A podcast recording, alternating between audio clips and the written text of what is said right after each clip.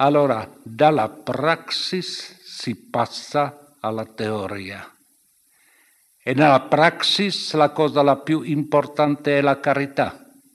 Dunque la carità è il primo principio conoscitivo nelle cose spirituali.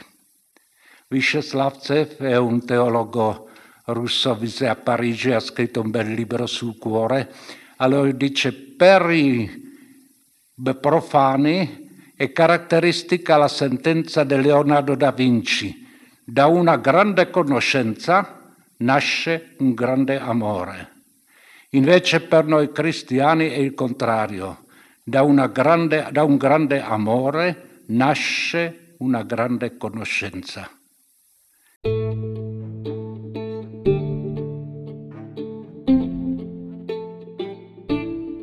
Il mondo, secondo Basilio di Cesarea, è stato creato da Dio come scuola per le anime, così che nel creato riverbera l'eco della parola divina. Gli uomini dal cuore puro la percepiscono in quanto comprendono il senso spirituale di tutto il cosmo. Thomas Fidlick racconta che sul monte Athos c'era una scuola volta alla preparazione spirituale e artistica dei monaci iconografi. Questi, come ultima prova, dovevano produrre l'immagine della trasfigurazione, al fine di dimostrare di essere capaci di vedere il mondo come l'avevano visto i tre apostoli sul Tabor. Tale prassi dimostra come il termine trasfigurazione indichi la capacità di vedere Dio in tutto l'universo visibile. L'ardua missione di trasmettere le verità dogmatiche non è compito esclusivo degli scrittori, a questo intento partecipano anche gli iconografi, i quali, attraverso simboli, mediano i tesori evangelici.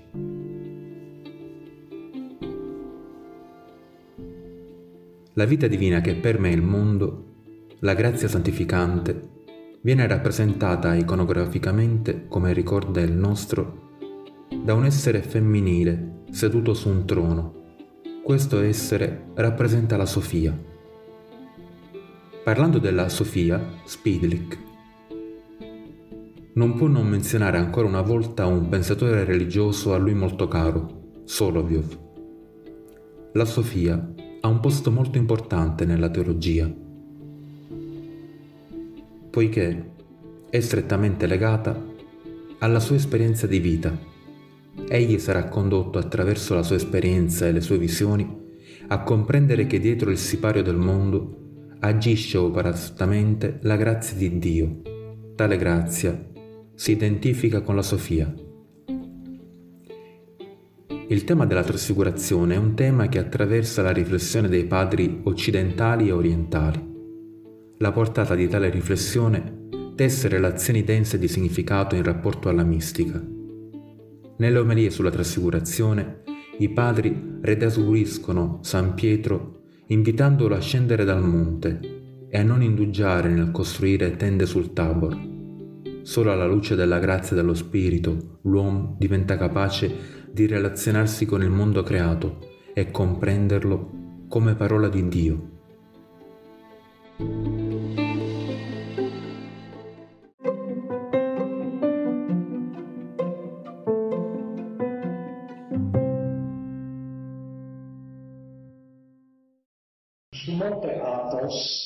C'era una scuola per il pittore e il pittore doveva digiunare, doveva pregare, doveva imparare la liturgia e anche l'arte di dipingere. E la prima icona che doveva dipingere come l'esame, l'esame di maturità. Quale icona pensate che era? Quale? La trasfigurazione sul Monte Tabor. Perché? Per dimostrare che lui è capace di vedere il mondo così come lo vedevano gli apostoli sul Monte Tabor. Altrimenti è un pittore profano. Dunque il pittore non dipinge ciò che vediamo con i nostri occhi, ma il pittore sacro deve dipingere ciò che vediamo con gli occhi dello spirito, della preghiera. E come dipingerlo? E per quali simboli, con un simbolismo. E questo simbolismo si è molto sviluppato, è un linguaggio. È un linguaggio per capirlo, bisogna impararlo, no? Perché se uno non conosce il tedesco è inutile leggere libri tedeschi. Dunque c'è bisogno anche conoscere un linguaggio delle icone.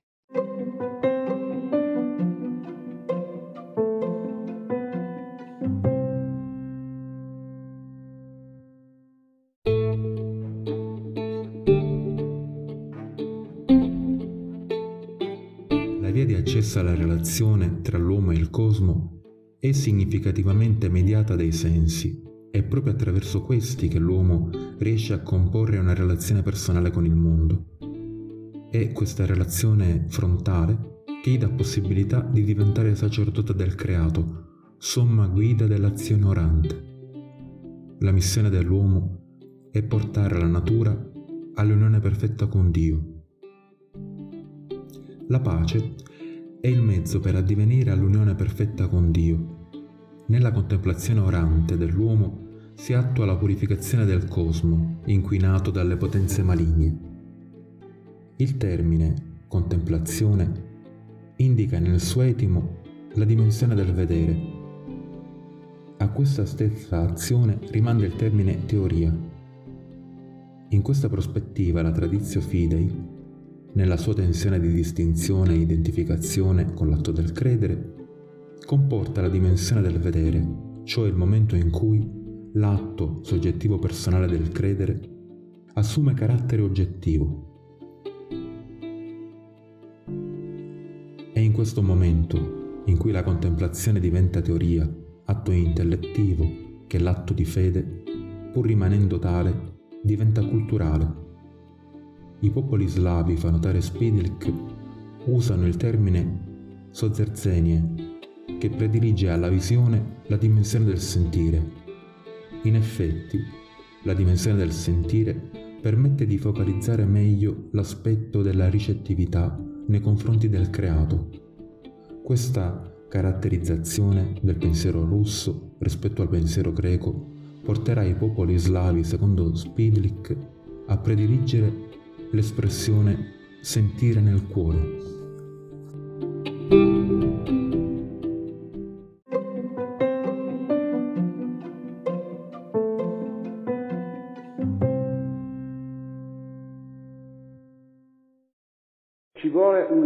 terza visione e quella si chiama la visione spirituale sia la contemplazione. Io sono un grande pittore. Mentre bevevo il caffè ho fatto un bellissimo quadro. Se lo potete vedere, il bellissimo quadro. Dunque, guardate, questa è una realtà, la prima, no? Con gli occhi vedo che cosa? La superficie delle cose, la superficie delle cose. Con l'intelligenza scopro le idee, no? Le idee. E poi c'è una terza visione di scoprire Dio in tutte le cose, il senso spirituale delle cose. Dunque, che cosa è la teoria o la contemplazione? trovare Dio o senso divino in tutte le cose. E chi lo riesce, quello è contemplativo.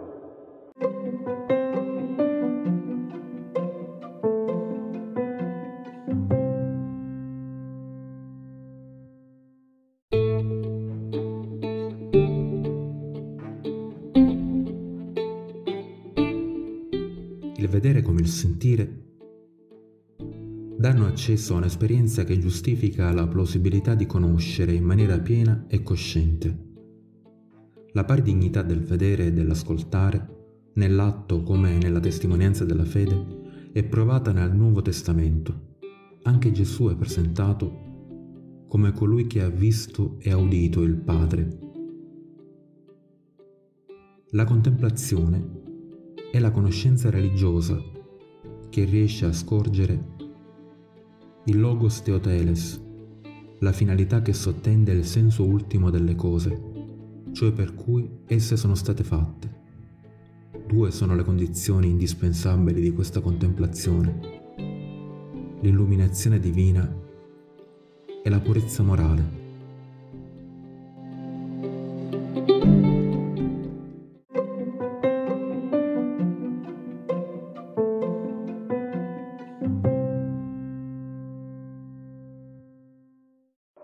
Significa questa contemplazione? Da dove viene la parola contemplazione? 5.000 lire.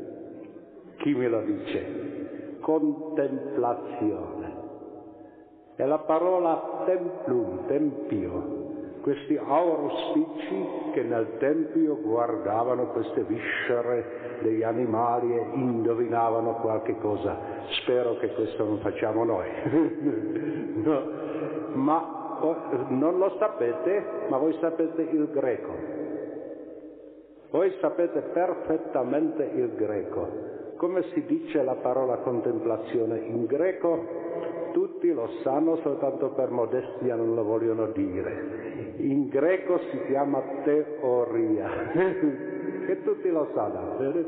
Teoria significa contemplazione. E che cosa significa teoria? Teoria, parola tean significa vedere, la teoria è una visione, andar vedere. Erodoto, antico scrittore greco, dice a un altro andiamo a vedere la teoria dei soldati. Che teoria fanno i soldati? Beh, parata, no? la parata dei soldati. Dite che teoria significa vedere, vedere.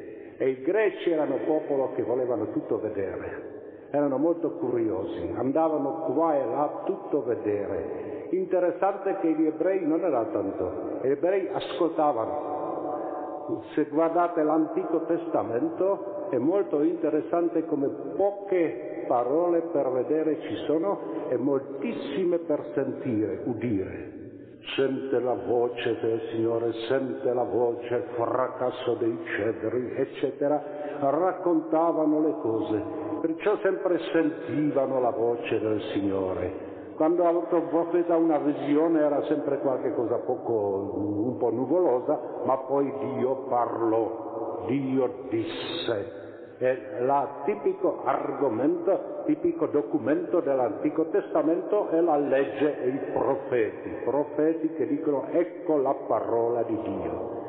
Invece i greci non avevano la parola di Dio, non avevano nessun libro religioso. Come mai? Ma avevano moltissime statue. In, nella Sacra Scrittura le statue, immagini erano proibite al contrario i greci avevano tutto, tutto pieno di statue e immagini dei dei. Era un popolo che voleva vedere, vedere. Allora che cosa si vede? Prima che cosa si vede? Si vedono tante meraviglie del mondo. Allora si va in tutto il mondo per vedere tutto ciò che si può vedere. Conoscete la mitologia delle sirene? Che Odisseo, no? che le sirene. C'è una cosa simile nella poesia tedesca che si chiama Lorelei. E Lorelei è una fata nel Reno, luogo pericoloso dove molti marinai eh, annegavano. Allora si dice che c'era una donna bionda quando c'è la luna, la, la luna sulle capelli biondi, e un mariano tedesco perde la testa e annega. E bisogna dire in onore dei marinai greci che non perdevano mai la testa a causa di una bionda, perché le sirene cantavano vieni da noi, noi sappiamo tutto ciò che succede nel mondo. Sapere tutto, vedere tutto e anche il bambino quando è molto svelto, no? Allora subito guarda, che c'è qui? Mamma che ce l'ha? Ma sta zitto, ma che cos'è questo? Ma ti ho detto, ma cos'è quello là? No? Eccetera. Il bambino sano e l'uomo sano può vedere tutto. E greci che volevano vedere tutto hanno fondato le scienze naturali. Hanno scritto i primi trattati sulla natura vedere tutto ciò che è nel mondo. E le scienze naturali sono quelle che possiedono strumenti, si viaggia e creano le scienze naturali.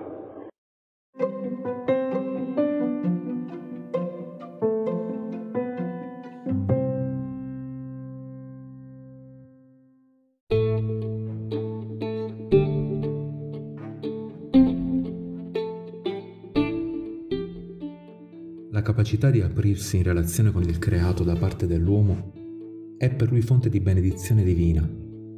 Dare il nome alle cose e agli animali con tutta la portata anche metafisica che è il comando di mangiare dei frutti della terra sono espressione chiara di quanto la relazione sana dell'uomo rispetto alla terra offra una santa beatitudine all'uomo. La relazione dell'uomo con il creato è prima di tutto una relazione spirituale. Per i padri spirituali, a nota il nostro, la mancanza di sensibilità spirituale che si esprimevano con il termine anestesia è da considerarsi come una specie di malattia che deve essere necessariamente superata per progredire spiritualmente. Com'è possibile discernere l'autenticità dei nostri sentimenti? In altri termini, come comprendere se ciò che sentiamo nel cuore sia conforme al vero o meno? Solo se il cuore è puro ci si può fidare dei sentimenti. Il cuore puro, dice Spidlick, è come una fontana che riflette il cielo. Questa espressione nella sua semplicità esprime bene come nella teologia orientale non vi sia una distinzione netta e risolutiva tra natura e sovrannatura la responsabilità dell'uomo nei confronti del creato, puntualizza Spidlick, è una responsabilità che impegna tutte le sue energie, sia quelle fisiche che quelle spirituali. L'esito del lavoro creativo dell'uomo deve convergere nel purificare il cosmo. Se a causa del peccato dell'uomo il cosmo è maledetto, è compito dell'uomo purificare il creato il senso spirituale è raggiunto con il cuore e solo un cuore puro può lambire il mistero. Il cuore si purifica con la penitenza e con le pratiche delle virtù cristiane, in particolare della carità. La contemplazione, agli uomini che hanno un cuore purificato, offre una visione autentica della natura, della storia umana, della verità di fede. A essi è data la capacità di osservare la realtà così com'è agli occhi di Dio.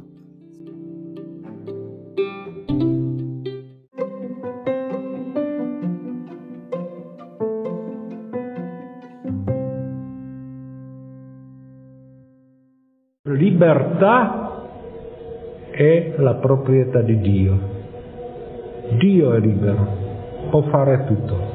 E perciò l'uomo che desidera la libertà desidera essere divino, di essere come Dio, fare tutto come Dio fa tutto, anch'io Tutti gli eroi per la libertà si sentivano divini, ma qui c'è la doppia strada. Esiste un falso Dio, demone, e questi operano tutta la distruzione l'uomo può diventare vero Dio in Gesù Cristo. E quando diventa vero Dio in Gesù Cristo può fare tutto. Una volta identificarsi con Cristo posso fare tutto che voglio e nessuno ha più paura di me. E se avete letto Fratelli Karamazov, là ci sono questi frate Babbo e questi due fratelli e quel Alyosha, no? Quel Alyosha quella Alyosha che fa tutto come fa Gesù Cristo, allora nessuno ha paura più di lui. E lui, bensì novizio, esce fuori la sera per salvare una donna della strada, immaginatevi per un novizio, no? eccetera, ma non c'è paura. Alyosha può fare tutto, perché si è identificato con Gesù Cristo. E Dostoevsky dice l'Europa del nostro secolo avrà soltanto due possibilità, o diventare demoniaca e distruggere tutto, o diventato veramente identificata con Gesù Cristo, allora salverà tutto. non ci sono più altre soluzioni per questo mondo. E sembra che Dostoevsky aveva ragione cent'anni fa.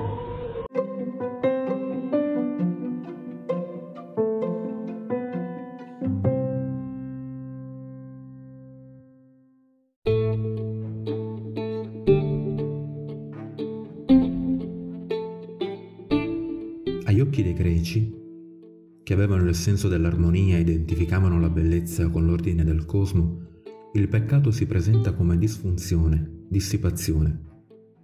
Superare il peccato è, secondo Spidlick, ritornare alla natura autentica dell'uomo e quindi unificare se stessi.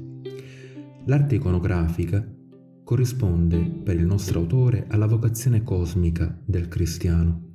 Egli è chiamato a condurre il mondo alla sua perfezione. Di conseguenza è chiaro che l'arte cristiana non è al servizio della idea ispiratrice, ma dell'incarnazione operata dallo Spirito Santo. Così, se la peculiarità dell'artista è la capacità di avere una visione e di incarnarla in simboli, l'arte cristiana ha il compito di comunicare il mistero dell'incarnazione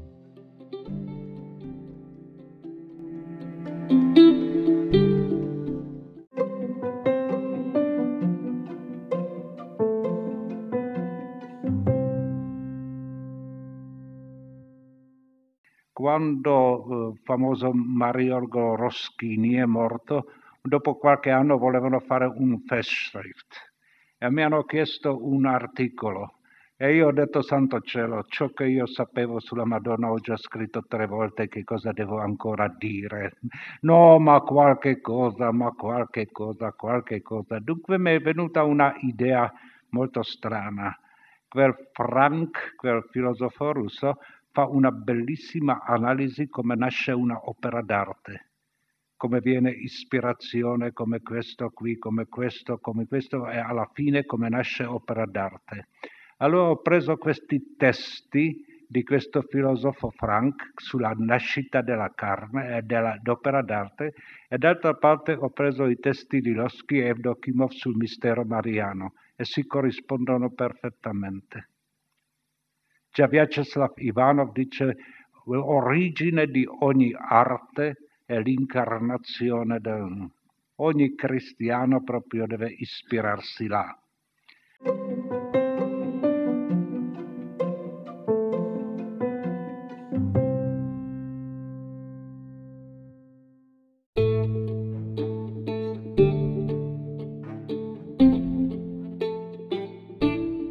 Spiritualità slava è pregna della spiritualità delle sue stesse icone. Queste, pur conservando la fedeltà alla canonicità degli schemi fissi, si mantengono uniche nell'originalità creativa del loro essere opere d'arte, così che nessuna è uguale all'altra.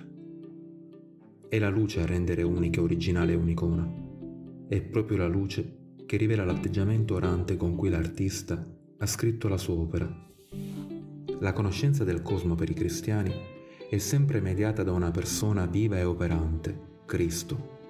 Solo Egli è capace di donare parole di vita, di condurci al Padre e di distruggere gli idoli morti.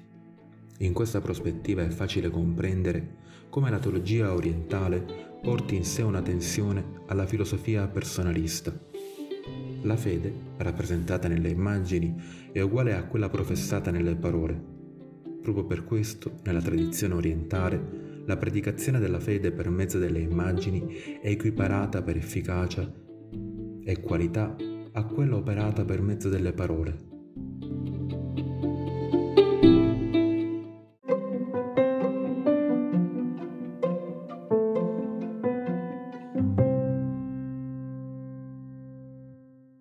Tutto ciò che si può dire si può dipingere.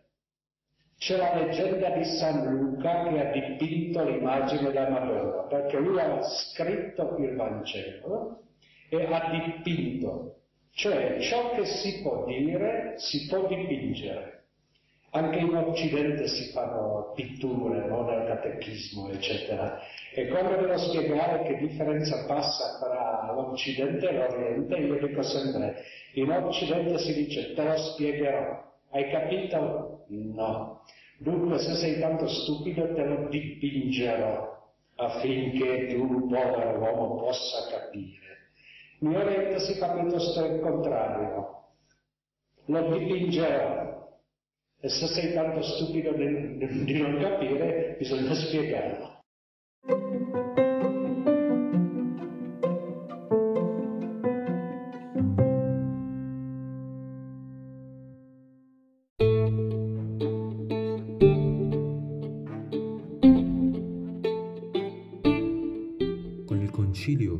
Niceno II si sistematizza la teologia dell'immagine. Questo concilio celebra la vittoria del culto delle immagini contro l'iconoclasmo. La pittura delle icone comincia a essere equiparata alla Sacra Scrittura. Con il Concilio Niceno II, la vittoria sull'iconoclasmo viene considerata come la vittoria dell'ortodossia. Con questo termine si celebra nel rito bizantino la prima domenica di Quaresima, questa vittoria fa approdare i padri a una riflessione ulteriore. Il carattere divino umano della salvezza cristiana deve penetrare in tutta la creazione perché questa divenga immagine di Dio. Questa penetrazione avviene mediante la collaborazione dei cristiani, i quali, a detta di Origene, continuano la maternità di Dio. Simeone di Tessalonica sottolinea la continuità tra l'azione liturgica e l'azione sacerdotale. Spieghi chi comprende come queste affermazioni possano gettare nello sconforto il teologo dogmatico, per cui chiarisce che per comprendere questo detto bisogna rifarsi al linguaggio di Origene, per il quale è sacerdote ogni cristiano perfetto, perché comunica ai fratelli i misteri che contempla. Si noti che la contemplazione va intesa come visione spirituale della realtà divina è una intuizione frutto dell'illuminazione dello spirito e non una riflessione astratta. Gli uomini spirituali hanno un'anima veggente. Il problema che sottende la polemica sull'iconoclastia si incentra, secondo il nostro autore, su una semplice questione, quale sia il rapporto tra materia ed eternità. I padri rispondono che il materiale può essere simbolo di eternità Combattendo l'iconoclasmo, i veneratori delle immagini hanno esteso alle immagini e alle icone la funzione che i padri attribuivano all'umanità di Cristo. L'artista vive la sana tensione a esprimere all'esterno la verità spirituale che ha lambito.